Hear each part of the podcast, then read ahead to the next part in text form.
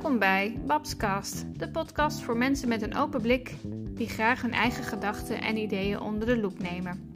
Ik ben Babs en misschien ken je mij van mijn Instagram-account Babstivist. Daar uit ik mijn activisme op het gebied van intersectioneel feminisme, duurzaamheid, privileges, diversiteit en politiek.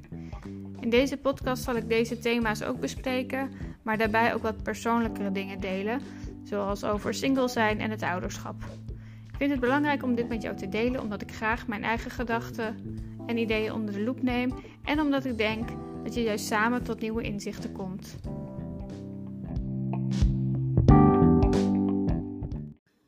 Welkom bij deze nieuwe aflevering.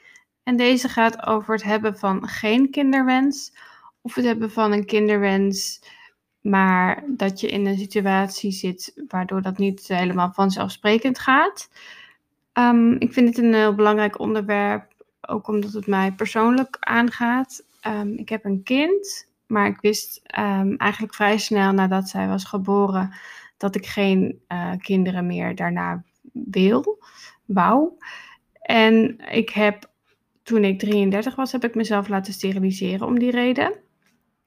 Vandaar dat dit onderwerp mij ja, wel persoonlijk uh, wat doet. Ook omdat vooral het hebben van een kinderwens als vanzelfsprekend vaak wordt gezien. En zeker uh, bij vrouwen. En um, als vrouwen zeggen dat ze geen kinderwens hebben, worden ze vaak niet serieus genomen. Of, dat, of er wordt gezegd van wacht maar tot je 30 bent, want dan wil je het wel. Of dan ga je eierstokken klapperen of dat soort dingen. En ook vaak worden vrouwen met heel veel vragen geconfronteerd van waarom niet. En um, ja, dat je je steeds moet soort van verantwoorden waarom je iets niet wil. Terwijl ik denk, het zou eigenlijk juist andersom moeten zijn. Dat mensen die wel een kind willen, dat daar hele kritische vragen aan worden gesteld. Um, want uh, ja, het krijgen van een kind is niet niks. En het, uh, het is een hele verantwoordelijkheid die zich uh, daarbij komt kijken. En het wordt vaak zo als normaal en gewoon of het hoort erbij gezien. Uh, dat ik denk dat ook heel veel mensen zich um, ja, daar niet goed over nadenken. En dat gewoon doen omdat dat zo hoort of omdat de omgeving dat verwacht. Dus vandaar dat ik juist op een andere kant uh, wil belichten in deze aflevering. Ik spreek uh, met twee mensen. Uh, een vrouw die geen kinderwens heeft en een vrouw die wel een kinderwens heeft, maar een chronische ziekte heeft. Ze heeft MS. En um, ja, daardoor um, moet ze rekening houden met heel veel andere zaken. En ja, vraagt zich ook af van, is het slim om uh, een kind te krijgen? En uh, ja, wat zijn de gevolgen daarvan voor mijn eigen lichaam en eigen gezondheid? En uh, ja, de zorg voor mijn kind, hoe ga ik dat doen? Um, dus um, daar gaan we zo meteen naar luisteren. Dit is deel 1, omdat er nog meer gesprekken over dit onderwerp gaan volgen. Um, komt er nog een deel 2 en misschien wel een deel 3. Dus uh, veel luisterplezier. Nog even een disclaimer. In deze aflevering spreek ik alleen met cisgender hetero vrouwen. Als we het over vrouwen hebben, hebben we het over mensen met baarmoeders. Um, ik heb wel mijn best gedaan om ook een man te spreken over dit onderwerp. Of iemand uit de LHBTI-community. Of eigenlijk allebei. Alleen is dat nog niet gelukt. Wellicht lukt, lukt dat in een van de volgende delen wel. Daarnaast heb ik ook erg mijn best gedaan om geen validistisch taalgebruik te uh, bezigen te gebruiken. Um, ik hoop dat dat goed gelukt is. Uh, nou, mocht er iets zijn wat ik niet helemaal goed heb gedaan, dan hoor ik dat graag. Via mijn Instagram stories uh, stelde ik de vraag over het hebben van wel of geen kinderwens. En daar hebben uh, ja, wat mensen op gereageerd. En een daarvan is Laura. Hoi Laura, fijn dat ik je even mocht spreken. en leuk dat je ook in de, in de podcast daar iets over wil vertellen. Um, omdat ik denk dat de leeftijd bij dit onderwerp toch een beetje meespeelt, ga ik je toch even vragen hoe oud je bent? Ja, ik ben 24. Oké, okay, top. En um, nou ja, jij gaf aan uh, dat je geen uh, kinderwens hebt. En um, ja, wat, wat wil jij daarover vertellen? Nou, dat klopt. Ik uh, heb inderdaad geen kinderwens. Ik heb me uh, een paar jaar geleden, zo rond mijn 18 ongeveer, bedacht dat ik er ook voor, gewoon voor kan kiezen om geen kinderen te nemen. En toen voelde ik bijna een soort ja, fysieke opluchting bijna. Ah. Uh, dat, ik me, dat ik me besef dat dat ook gewoon een keuze was. Wat er toch wel uh, ja, vanuit de maatschappij misschien wel een soort verwachting is dat je als vrouw vaak toch wel een kinderwens hebt. Mm um, en uh, ik heb best wel wat ervaring met kinderen. Ik heb tien jaar, meer dan tien jaar ervaring met oppassen. Ik heb een jaar de PABO gedaan. Uh, lesgegeven aan kinderen van verschillende leeftijden. Kinderen uit mijn familie en omgeving vind ik echt heel erg leuk. Maar ik voel heel duidelijk dat zelf kinderen krijgen gewoon niet iets is wat in mijn toekomst past. Mm Gewoon niet, niet hoeft om de verantwoordelijkheid voor iemand anders te dragen. Of een kind op te voeden. Of nou, altijd rekening mee te moeten houden. Zorg dragen of alles wat erbij komt kijken. Mm Dus uh, het is voor mij echt een heel helder en duidelijk gevoel. En uh, dus dat. Ja. Maar ik merk toch dat ik. Uh, ik heb er vaak al over met vriendinnen en andere mensen in mijn omgeving. En uh, hoewel vriendinnen het wel goed begrijpen, uh, krijg ik toch ook wel eens wat opmerkingen dat, dat dat gevoel dat je dan wel kinderen wilt, dat dat nog wel komt. Ja. opmerk van nou, het komt nog wel, of je eierstokken gaan wel vanzelf rammelen, of dat zei ik vroeger ook altijd, dat ik geen kinderen wil, zei mijn vader. Mm -hmm. um, en dat ik nu op mijn 24 seizoen niet eigenlijk kan weten of ik wel of geen kinderen wil. Mm. Uh, en dat, nou, heb ik gewoon het gevoel dat mijn, mijn mening daarin niet serieus wordt genomen. Nee. genomen. En uh, ik vind het vervelend dat er vanuit gegaan wordt dat de kinderwens van de jonge vrouw sowieso nog wel komt als die op dit moment niet bestaat. Dus dat vind ik gewoon echt, ja, raar. Ja, uh, ben ik met je eens. ja, ja, toch? Ja. Ik ben, uh, sinds ik deze, sinds ik dit heb bedacht, dat ik geen kinderen wil in die tijd. En ik ja, drie keer van opleiding veranderd. Een heel ander to toekomstperspectief. En ik denk over uh, het niet krijgen van kinderen nog steeds hetzelfde. Ja. En die, die mening is iets wat in twijfel wordt getrokken. Terwijl dingen over mijn opleiding of over hoe ik de rest van de toekomst wil invullen, dat mag ik ineens wel zelf weten. Mm, ja. Ja, dat is eigenlijk Dus, inderdaad uh, ja. heel raar en uh, onlogisch. Maar je vertelde van hè, rond je achttiende kwam je opeens um, ja, met het idee of de conclusie van hé, hey, ik kan daar ook een keuze in maken. Hè, van, uh, ja. Is dat, weet je nog of dat een bepaald moment was of dat dat ergens door kwam dat je dacht van oh wacht, er is ook nog een andere optie? Ja, dat, uh, ik deed dat jaar deed de, deed de PABO. Ik wilde graag juf worden. Dat dacht ik altijd mijn hele leven. Uh, ik wilde graag op mijn moeder lijken ook. Dus worden en dan naar kinderen krijgen. Uh, huisje, boompje, beestje. Mm -hmm. En op het moment dat ik de PABO aan het doen was, kwam ik erachter dat het eigenlijk niet, niet echt iets voor mij was. Mm -hmm. Van het vak zelf, het lesgeven. Um, en dat zorgde er eigenlijk voor dat ik, dat ik uh, op een andere manier ging kijken naar wat er voor mij in het verschiet zou liggen. En wat er wel of niet bij me past. En dat was toen dat ik toen bedacht. Ik dacht, ik kan ook gewoon met hele kinderen krijgen, gewoon lekker overslaan. Ja. Dat is wel chill eigenlijk.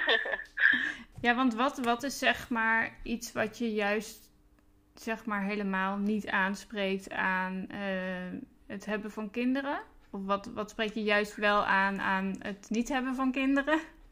Hoe zeg je? Um, het feit, denk ik, dat het, het krijgen, of tenminste, beslissen om voor een kind te kiezen, is echt. Uh, nee, daarna is het onveranderbaar. Je bent dan gewoon sowieso ja, 20, 20 jaar ben je bezig met uh, een, een ander mens opvoeden en voor zorgen. En het is zo levensbepalend. Mm -hmm. En uh, ik kan, ik kan me ook voorstellen dat het heel mooi kan zijn en dat uh, het ook nog iets kan toevoegen, maar ik heb er gewoon echt totaal geen behoefte aan. En uh, dat is iets wat ik dus nu zeg op mijn 24ste en wie weet verandert dat ook wel. Ik denk persoonlijk van niet, maar het kan en dat is dan ook niet erg. Mm -hmm. um, maar ja, ik, uh, zie het, ik zie het ook niet, ik zie het in principe niet veranderen bij mezelf de Nee. komende 10, 20 jaar. Ja. Het is gewoon wel prima zo, zonder. Ik ben er best wel helder in, in naar, naar mijn ouders en naar familie ook. Zodat ze gewoon, misschien ook wel om dat soort vragen nu al de kop in te drukken. mijn vriend die denkt er zelf over, dus dat is wel heel fijn. Oh, dat is wel handig, ja. ja, en, uh, maar hij zegt ook, ja, het kan nog veranderen. Maar goed, dat zien we dan tegen die tijd wel. Um, ja, en ik uh, had het er met hem over. En hij zegt, ja, ik, uh, als ik het erover heb op, op, op een borrel of zo, dan hoor ik ook wel vaak van mensen dat ze zeiden van, ja, dat dacht ik vroeger ook. Maar ja, nu heb ik toch kinderen. Dus, um, dus dat zeggen ze tegen hem dus ook? Ja. Zeggen ze eigenlijk hetzelfde als tegen jou? Ja, maar ik denk dat, hmm. dat er, uh, hoe, hoe hij het vertelt, denk ik dat er nog wel een verschil zit in tussen dat mensen hun persoonlijke ervaring met hem delen en mijn uh, mening wat meer in twijfel trekken. Okay. Omdat er vanuit wordt gegaan dat dat, dat, dat biologische proces bij mij uh, rond de dertigste dat mijn eierstokken gaan, gaan rammelen en dat, uh, dat dat zo'n overheersend biologisch proces is dat ik dan niet meer zelf kan nadenken. En dat ik dan toch wel kinderen neem, ondanks of ik het nou wil of niet. Een van de mensen die ook op mijn vraag had gereageerd is Janneke. Hallo Janneke. Goedemorgen, hoi. Fijn dat je de tijd en energie hebt om, uh, om ja, deel te nemen aan de podcast. Dat uh, waardeer ik heel erg. -huh. En um, jij reageerde eigenlijk met dat je juist wel een kinderwens hebt. Ja. En um, ik kreeg heel veel reacties, namelijk dat uh, mensen geen kinderwens hadden. Dus vandaar dat ik dacht, hé, hey, dat uh, vind ik interessant om uh, dat ook te belichten. alleen bij jou speelt er nog iets anders. Kan je daar iets meer over vertellen? Ja, ik heb een chronische ziekte MS, een ziekte van het centrale zenuwstelsel. Mm -hmm. um, dus ik heb natuurlijk wel een kinderwens, maar uh, doordat ik die ziekte heb, zijn er gewoon heel veel dingen waarom, waar ik over na moet denken. Die daar gewoon in meespelen. Kan ik het bijvoorbeeld wel aan? Heb ik de energie om voor een kind te zorgen? Um, kan ik mijn baby überhaupt vasthouden en dat soort dingen. Mm -hmm. Dus het is voor mij niet zomaar even een keuze van wil ik een kind ja of nee. Ja, uh, ja, dat lijkt me best uh, heftig inderdaad. Dingen waar, waar de meeste mensen vanzelfsprekend hè, um, niet over na hoeven te denken. Dat zijn dingen mm -hmm. waar jij wel bij stil moet staan. En, ja. um, en um, reageert jouw omgeving ook op een bepaalde manier op jouw nou ja, wens of keuze? ja, mijn omgeving vindt dat ook lastig. Zij maken zich zorgen om hun eigen gezondheid op dat moment. Zij, zij hebben natuurlijk liever dat het goed met mij gaat. En met een kinderwens kan het best zijn dat het ook met mij heel erg achteruit zou kunnen gaan. Uh, en dan vragen ze zich heel erg af van is dat verstandig of kun je het beter niet doen? Ja. Wat ik ook heel begrijpelijk vind natuurlijk. Maar dat, uh, het is wel lastig om daar even naar te luisteren. Ja, en want hoe voel je je daarbij? Um, voel je je wel serieus genomen? Want dat is een beetje het, um, uh, het, het gevoel wat, wat veel vrouwen hebben, dat ze zich niet serieus voelen genomen mm -hmm. in de keuze die ze hebben. Hoe voel jij je ja. daarbij bij, bij ja, de, de, de dingen die mensen in je omgeving zeggen? Uh, ik voel me wel serieus genomen, want ze, ze denken wel heel goed met mij mee. Ja, dat is um, fijn. Ja, ja dus het, het, daar heeft het verder niets mee te maken. Het is alleen gewoon uh, doordat ze dus zo goed meedenken, uh, dat die bewustwording daaromheen gewoon verandert, om, omdat je het misschien niet aan zou kunnen. Ja, ja. En, um, uh, want, wat, want je hebt de kinderwens, want wat is jouw situatie, zeg maar? Heb je een partner of niet? En, als ik dat mag vragen. Mm -hmm. ja, ja, zeker. Nee, ik heb een, een partner al vijf of zes jaar al eventjes. en uh, we hebben nu een huisje gekocht, dus het, het, is echt huisje, boompje, beestje allemaal. Ja. Um, dus zo, zo, hebben we natuurlijk ook al wel een tijdje de kinderwens. Um, maar in verband met mijn MS um, heb ik medicatie. En je mag niet met medicatie zwanger worden. Dat mm. is gewoon uh, uit het belang voor de foetus is dat gewoon niet handig. Mm -hmm. en, en dat neemt voor mij een, een, heel, uh, een hele planning met zich mee. want ik moet minimaal een jaar van mijn medicatie af zijn. Dan pas mag ik beginnen met het zwanger worden. En dan moet je nog afwachten of dat allemaal gaat lukken. Ja. Ehm, dus dat, dat betekent voor mij dat er al minimaal twee à drie jaar overheen gaan voordat ik überhaupt ehm, met een kind zou kunnen rondlopen. Ja. Ehm, en, en, en het is dus niet zomaar even eh, van dag op dag van nou, ik wil nu een eh, zwanger worden en dan gaan we daar gelijk mee beginnen. Dat, dat kan dus niet. Nee. Dus dat is echt een heel ander verhaal dan voor mensen die eh, ja, gezond zijn, zeg maar. Ja. Ja. Dus, dus ehm, want ik zou denken, oh, je bent nog jong. Weet je, je hebt nog tijd om daarover na te denken. Ja. En, maar, Ja. maar ja, als je het, eh, dit dus ook nog erbij hoort, dan, dan, dan merk je dat, dat je daar echt al, eh, ja, al eerder over na moet denken en misschien al wat knopen in door moet hakken. Van hey, eh, Ja, we dit precies. Ja, ik moet doen? eigenlijk gewoon, gewoon een dik jaar vooraf al besluiten van willen we dat ja of niet. Want dan, dan moet ik gewoon nog stoppen met de medicatie. ja. En, en wat denk je, wat, wat de gevolgen zijn? Dat als jij stopt met de medicatie, ja, heb jij dan een idee van wat er dan met jou gebeurt? Eh, dat, dat zijn mijn eigen twijfels ook over Ja. de kinderwens. Ehm, ik heb een tijd zonder medicatie gezeten en in die periode ging ik zelf heel snel achteruit, kreeg ik meer klachten. Hmm. Ehm, en nu op deze medicijnen gaat het heel goed en heb ik eigenlijk, ben ik al een jaar lang stabiel. Dus dat eh, vind ik heel spannend om die keuze ook te maken, eh, om daar dan in ieder geval een jaar vanaf te moeten zijn. Ja, Eh, want het kan dus betekenen dat ik gewoon heel erg achteruit ga. Dat moet je dan natuurlijk ook accepteren. ja. Ehm, dus ja, dat, dat, dat is voor mij heel dubbel. Ja, dat vraagt echt heel veel van jou ook. Hè? Van wil je Ja. die nou ja, pijn of extra vermoeidheid of nou ja, alles wat erbij komt kijken. Eh, Mhm. Vind je dat het waard? Zeg maar, dat is Ja. een beetje de afweging, denk ik, Ja. ehm, Klopt. die je dan moet maken. Ehm, nou ja, MS, ik denk dat veel mensen het wel redelijk kennen, maar MS is, ik denk bij iedereen anders. Ja. Kan jij, eh, klopt, ja. of wil jij vertellen wat, wat een beetje jouw eh, klachten zijn qua MS? Eh, ja, MS is gewoon voor iedereen in ieder geval heel erg onzeker, omdat je niet weet wat voor klachten je krijgt. Ehm, bij mij is het heel erg dat mijn benen en armen of handen regelmatig uitvallen. Vandaar dat ik ook wel met een rollator loop als ik dus niet kan lopen of niet kan staan. Ehm, maar ook in de keuken bijvoorbeeld een kopje thee vastpakken, dan eh, kan het kopje zo uit mijn handen vallen. Of dat ik niet voel of ik warm of koud water heb. Ja, Ehm, is maar ook best wel cognitieve gevaarlijk. dingen. Ja. Ja, ja zeker. Dat, er zijn natuurlijk wel gewoon handige trucjes voor om daarmee om te kunnen gaan. Dat je bijvoorbeeld met kleurtjes ziet of het warm of koud water is. Ehm, maar ja, dat, dat zijn hele wisselende klachten eigenlijk waar je last van kunt hebben. ja. Sorry, eh, jij zei nog iets over cognitieve dingen. Ik praatte er doorheen. Ja, nee, cognitieve klachten, dat heb ik dan ook. Eh, het nadenken uh, over prikkeling, onthouden, uh, dat soort dingen. Dus boodschappenlijstjes bijvoorbeeld. Of gewoon hele simpele dingen in huis, dat ik de deur op slot moet doen. Dat soort dingen vergeet ik dan ook wel eens. Oké. Okay. Um, ja. En, en hoe, ja, ik, ik weet er niet zoveel van, zoals je misschien merkt. Maar hoe lang duurt zoiets dan? Hè? Bijvoorbeeld dat je hand dan geen warm of koud voelt. Is dat dan een dag of is dat een half uur? Hoe, hoe moet ik dat? Oh, zien? dat kan ook heel erg wisselend Oh, zijn. okay. Um, meestal als het een, een echte aanval is, moet het minimaal 24 uur lang aanhouden. Um, dan krijgt het de benaming en, aanval.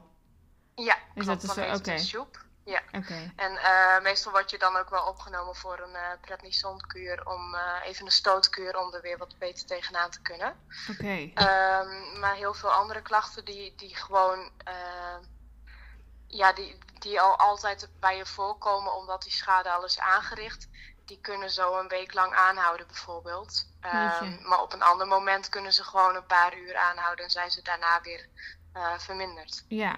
En, maar er valt dus echt geen pijl op te trekken, ook voor jezelf. Um, nee.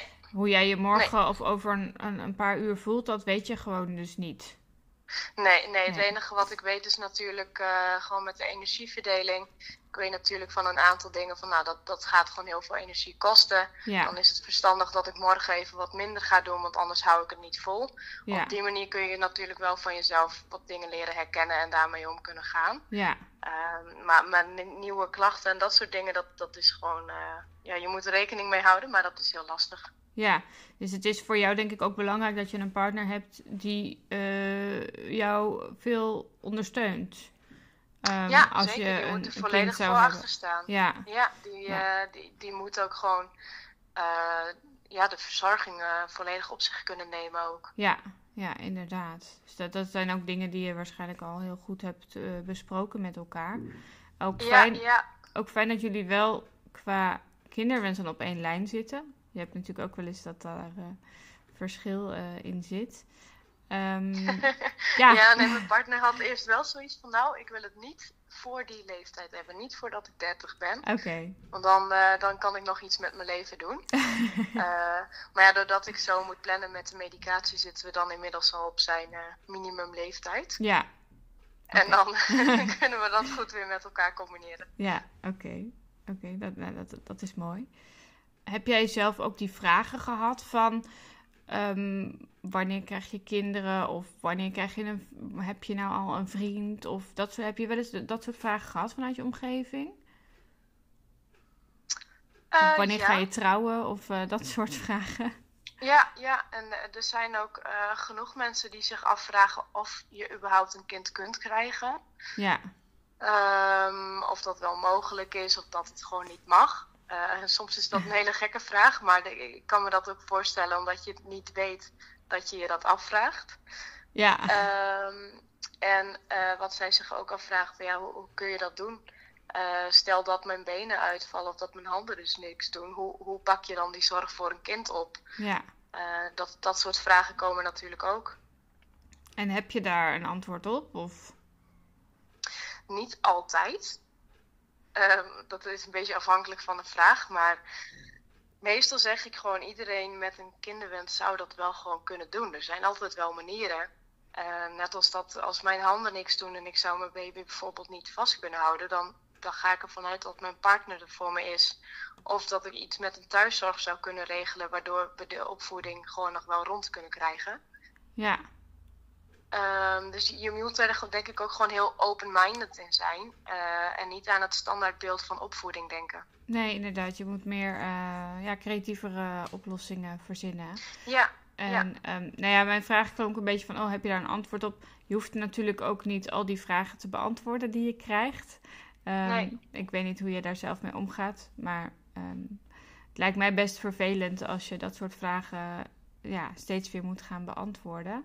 En jij was eh, vrij jong, hè, dat MS werd, eh, ja, dat je die diagnose kreeg. Je was Mhm. 18, 19. Ik weet niet of dat jong is trouwens in eh, MS. ja de meeste mensen krijgen het rond de, rond de 30ste. Dus Oké. 18, 19 is dan Vrij best jong. Ja. klopt. Dus dat heeft er misschien ook wel mee te maken dat misschien dat soort vragen minder aan je gesteld worden. Ja, dat weet ik Ja, natuurlijk op die leeftijd natuurlijk nog niet. Want Nee. dan zijn de meeste mensen daar nog niet zo mee bezig. Nee, klopt. Ehm, maar als je rond je dertigste zit, dan is dat natuurlijk wel gewoon eh, iets wat er, ja, wat erbij hoort eigenlijk. Ja, Ehm, heel typerend, want, want dat hoeft natuurlijk helemaal niet. nee. Nee, dat merk ik inderdaad ook uit de reacties van anderen. Dat je inderdaad, als je nou ja, 25 plus bent, dat het dan een beetje begint eh, te komen. En ik Ja. dacht misschien dat mensen dan soort van voor jou invullen dat je dan ge- vanzelfsprekend geen kinderen wil of krijgt. Ehm, en dat misschien mensen daarom die vraag niet aan jou zouden stellen. Maar ze, ja, ze stellen dan wel weer de vraag op een andere manier van mag dat wel? Ehm, Ja. ja, inderdaad. Heb jij eh, mensen in je omgeving die eh, misschien ook MS hebben of een andere beperking, ehm, die wel kinderen hebben, dat je daar eh, contact mee hebt of advies aan kan vragen? Eh, ja, de, de MS-community is best eh, groot. En daaruit heb ik nu ook twee vrouwen die ik volg, die beide bevallen zijn. Ehm Oké. Een daarvan heeft nu een dochtertje van een half jaar. Daar gaat het heel erg goed mee. De andere heeft net een tweeling gekregen, dus die heeft het nog even dubbel op. Oh ja, heftig. Ehm, eh, bij MS is het zo, tijdens de zwangerschap heb je eigenlijk helemaal geen klachten. Gaat het negen maanden lang gewoon goed. En ehm, na de bevalling, één, twee maanden daarna, dan gaat het ineens heel slecht en krijg je veel klachten of krijg je nieuwe aanvallen. Hmm, Ehm, en een van die twee die heeft dat inderdaad gehad. Die heeft negen maanden lang gewoon alles lekker kunnen doen wat ze wou. En een, een, hele mooie zwangerschap gehad eigenlijk. Um, en ongeveer in de derde maand na de bevalling kreeg zij een uh, oogzenuwontsteking. Kon ze eigenlijk niets meer zien. Hey. Um, dus ja, dat, ik, ik ben blij dat ik dat heb mogen meemaken. En uh, zo heb kunnen ervaren wat zij heeft, uh, heeft, heeft ja, meegemaakt. Ja. Um, want ik heb daarin kunnen zien van, hey, dit, dit klopt inderdaad wat er zo gebeurt. Uh, maar ik heb ook kunnen zien wat er dan, hoe dat verder wordt opgepakt, ook vanuit de zorg en vanuit anderen. En dat zij daar gewoon verder geen problemen mee heeft gehad. Want de, want de verzorging om haar kind heen is gewoon wel doorgegaan. Daar is niets in veranderd. Ja. Uh, en, en die opvoeding is gewoon allemaal goed gegaan. Ja. Dus, dus dat, is, dat, ja, dat is denk ik heel waardevol voor jou. Dat je echt een realistisch beeld hebt van wat er ja. kan gebeuren. En um, ja, misschien is dat een beetje een medisch verhaal. Maar weet jij waarom dat dan is vanaf de tweede, derde maand dat dat gebeurt? Nee, dat, dat weet ik niet. Ik weet alleen dus wel dat er overal eigenlijk, als je opzoekt op MS en zwangerschap, dat er overal staat tijdens de zwangerschap is het goed. En daarna, na de bevalling, kan het zijn dat alles in één keer slecht gaat. Ja. En hoe dat dan. Het zal iets met hormonen waarschijnlijk te maken hebben. Ja, dat, dat denk, ik. Ja, nou ja, misschien uh, ga ik het nog even opzoeken hoe dat zit. Maar. Uh, um, dus ja, want tijdens je zwangerschap mag je natuurlijk ook geen medicatie nemen, denk ik. En, nee, nee. Uh, en, en tijdens de borstvoeding denk ik ook niet. Of weet je dat? Uh, nee, nee, volgens mij niet. Ik weet niet of je dat wil, maar um, hoeft ook niet. Het lijkt maar... me wel mooi. Het ja. lijkt me heel mooi om dat te mogen doen. Um, en ik weet van degene die nu de tweeling heeft gekregen, die heeft ze net een uh, vier of vijf weken. Ja. Uh, zij heeft eerst nog wat gekolfd. Ja. Um, maar ze is nu net weer met haar eigen medicatie gestart. Dus ik denk ook dat ze dat niet meer doet. Nee, lijkt me ook best wel heftig hoor, borstvoeding met een tweeling. Ja. nou ja, ik heb ja, een kind, ik heb wel goed. borstvoeding gegeven, maar ik vond het met één vond ik het ook wel best wel heftig. En uh, ja. ja. na drie maanden had ik het wel, uh, ja, wat, ja, ben ik ermee gestopt. Want ik, uh, ik vond het niet meer eh, prettig, zeg maar. Um, dus, en, en dat is dan misschien ook een moment waar je misschien dan toch weer met medicatie kan uh, beginnen dan. Ja, dat weet ik niet hoor. Maar dat ja, nee, ik, ik verwacht dat mijn neuroloog zal zeggen van uh, zo snel mogelijk weer beginnen natuurlijk als, ja. dat, uh, uh, als dat kan. Ja, ja. Dus ik, ik denk ook dat ze daar op die manier, daar heb ik me dan nog, nu nog niet zo goed in Nee, snap ik.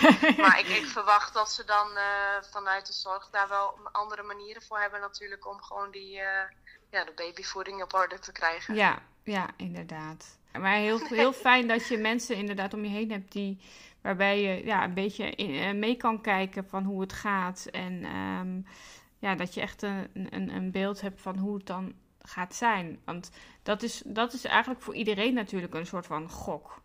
Um, ja, hè, want ja. je weet gewoon niet.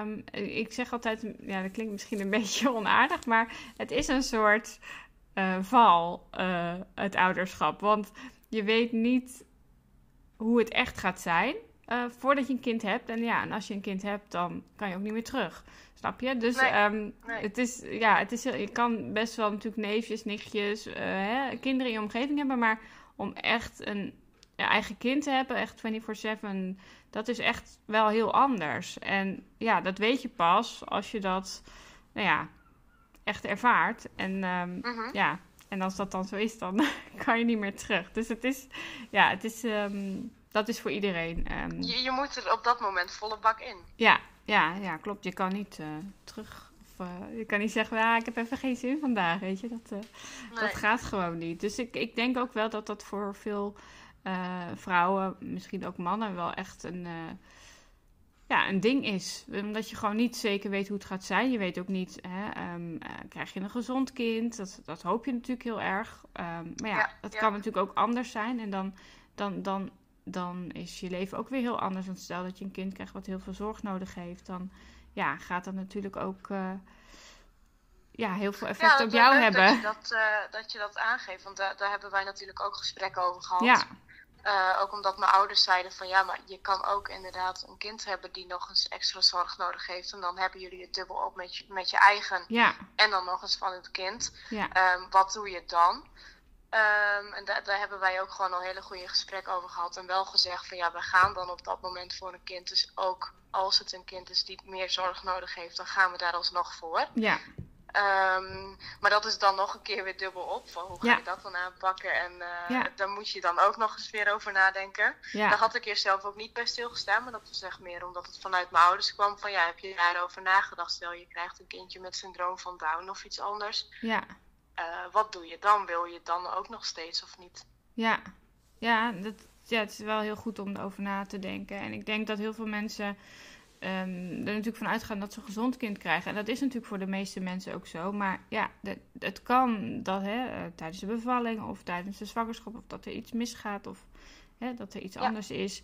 Ehm, ik denk inderdaad dat het heel goed is dat je daar... eh, nou, iedereen moet erover nadenken. Maar voor jou is dat een extra eh, factor. Ehm, Ja. En, en we- ja, misschien ga ik iets te diep in hierover hoor. Maar, ehm, want je hebt natuurlijk allerlei tests hè, die je kan doen tijdens een zwangerschap om te bekijken van of je kind gezond is of dat misschien bepaalde afwijkingen heeft. Ehm, Mhm. Ga je die dan ook eh, doen of eh, heb, heb je daarover nagedacht? Ik weet niet of ik dat zou willen. Ehm, net als met weten of het een jongen of meisje is. Ik weet niet of ik dat soort dingen wil weten. Hm, Ik, wil, eh, ik, ik ga voor die zwangerschap. Ehm, en mijn vriend heeft wel heel erg van ik wil die testen doen, want ik wil gewoon weten wat we kunnen verwachten. Ja, Ehm, maar daar ben ik zelf dan weer niet zo erg mee bezig, omdat ik het. ik ben al heel erg blij als we één keer zwanger zijn. ja, En dan kan het mij op dat moment eh, niet zoveel interesseren of er dan iets mee aan de hand is of niet. ja, Ik ben dan gewoon al heel lang blij dat we, dat we zwanger mogen zijn en dat wij gewoon op die manier eh, iets moois op de wereld mogen zetten. ja, Nou, wat je in het begin zei over, over hoe de omgeving erover denkt. Ehm, ik, ik sta er dan zelf heel makkelijk in. Eh, ik heb mijn idee erover. Ik weet hoe ik zelf ben, hoe mijn gezondheid is. En als mijn omgeving het er niet mee eens is, dan eh, laat ik dat niet te veel op mijzelf ingaan. En dan, eh, ehm, eh, hoe zeg je dat? ja. Laat je dat niet te veel beïnvloeden, bedoel je? Ja, dank je. dat inderdaad. Ehm, maar ik kan me voorstellen dat er ook andere mensen zijn die, dat, die daar wel heel erg naar luisteren en zich daar zelf moeilijk over gaan voelen omdat iemand anders er iets over te vinden heeft. Ja, Ehm, en en dat, dat, dat kan denk ik best lastig zijn, maar het, het is jouw eh, lijf, jouw keuze. Ehm, ongeacht wat een eh, omgeving daarover zegt, moet je denk ik heel dicht bij jezelf blijven staan. Want dat is op een gegeven moment waarvan jij wel of niet gelukkig gaat worden. En, eh, daar moet je wel volledig achter staan, vooral met zo'n ja, levensgrote keuze eigenlijk. Je bent van mij gewend dat ik nu met mijn golden nuggets kom, zeg maar de wijze lessen uit een aflevering. Dat ga ik nu even niet doen, omdat dit een deel 1 is en er nou, sowieso nog een deel 2 gaat komen. Wat ik in ieder geval wel heel mooi vind, eh, is wat Janneke net zei, is dat, eh, dat je als vrouw zijn, als degene die eh, het kind ehm, zal gaan dragen, of die de zwangerschap moet gaan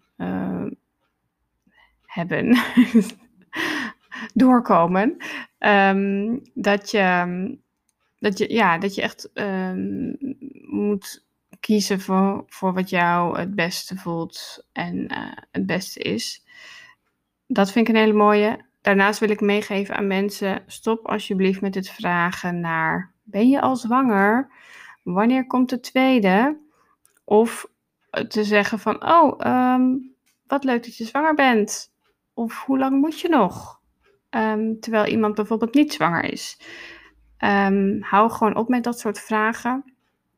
Want het kan zijn dat iemand misschien al heel lang probeert zwanger te worden en dat niet lukt. Eh, dan is zo'n vraag echt heel vervelend en eh, pijnlijk.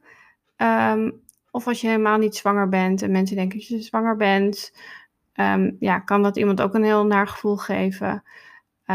Dus hou gewoon op met dat soort vragen te stellen.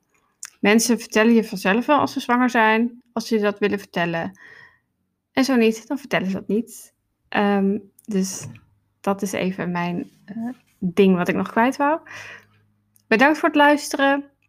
En deel 2 gaat er aankomen. Dus ik hoop dat je dan ook weer luistert.